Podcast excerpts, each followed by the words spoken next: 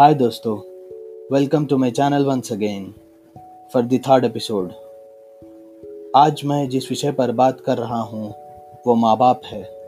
माँ बाप माँ बाप को दुनिया में कई नामों से बुलाया जाता है।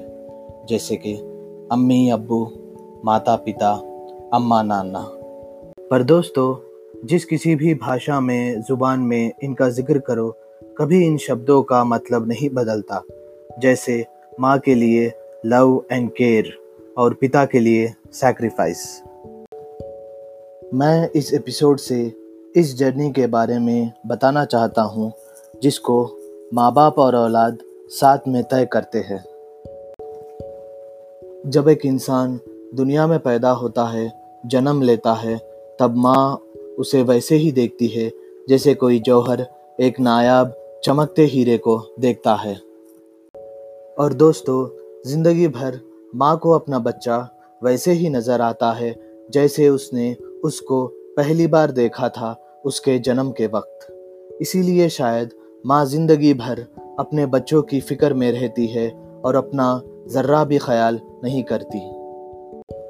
फिर कुछ साल गुजरने के बाद दोस्तों, जब बच्चा चलने फिरने लगता है, बातों को समझने लगता है, तब माँ बाप ही उसके लिए दुनिया बन जाते हैं। और वो सोचने लगता है कि माँ बाप ही उसकी दुनिया है और वही उसके लिए सब कुछ है। फिर जब वो एक उम्र के पड़ाव पे पहुँचता है, तब वो कॉलेज या यूनिवर्सिटी को जाता है, तब उसकी ज़िंदगी में नए परिवर्तन, नए चेंजेस आने लगते हैं। उसके नए दोस्त बनते हैं, नई सोच बनती है, नए रिश्ते बनते हैं। और आहिस्ता आहिस्ता उसके बर्ताव में हमें कई बदलाव दिखते हैं। यही वो समय है दोस्तों जब वो माँ बाप से बहुत दूर होता है या उनसे बहुत ही ज़्यादा करीब हो जाता है। ये माँ बाप की ही फ़िक्र है दोस्तों, जो अपने बच्चों को बिगाड़ने से रोकती रहती है। जैसे दोस्तों, एक पौधा जब बढ़ने लगता है तो उसे एक सहारे की ज़रूरत पड़ती है तो उससे एक लकड़ी बाँध दी जाती है, ताकि वो गिर न जाए। माँ बाप के कायदे कानून भी इसी तरह काम करते हैं ताकि उनका बच्चा बिगड़ न जाए और और कभी कभी दोस्तों, बाप को बच्चे के साथ सख्त रहना ज़रूरी पड़ जाता है। इसमें बच्चे के लिए ही भलाई छुपी रहती है। अगर हर बच्चा इस बात को समझ जाए तो ज़िंदगी में वो कभी नाकाम नहीं हो सकता। वही बच्चा जब बड़ा हो जाता है और अपने लाइफ में अच्छी तरह सेटल हो जाता है, जॉब या बिज़नेस करने लगता है तो वो अपनी ज़िंदगी में बहुत मसरूफ़ हो जाता है, नए रिश्तों में बन जाता है।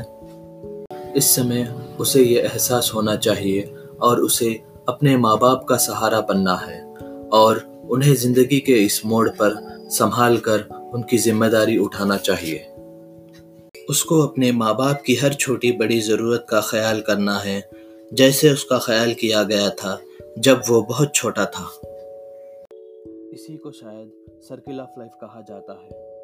मेरा इतना ही मैसेज है दोस्तों कि दुनिया में आजकल ओल्ड एज होम्स बढ़ते जा रहे हैं।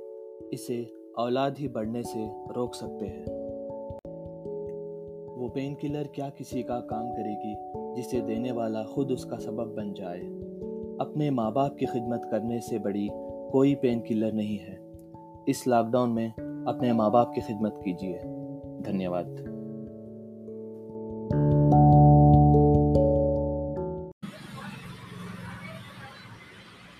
और हाँ दोस्तों, आखिर में मैं ये बात कहना चाहता हूँ कि अगर आप मुझे फाइनेंशियली और मॉरल सपोर्ट करना चाह रहे तो आप मुझे मेल कर सकते हैं। मेरा मेल आईडी है Mohammad Khalid nine five nine eight Gmail dot com.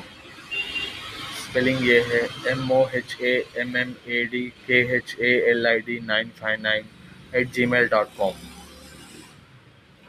And if you want to support me financially or morally you can mail me through the email id the mail id is muhammadkhalid959 at gmail.com thank you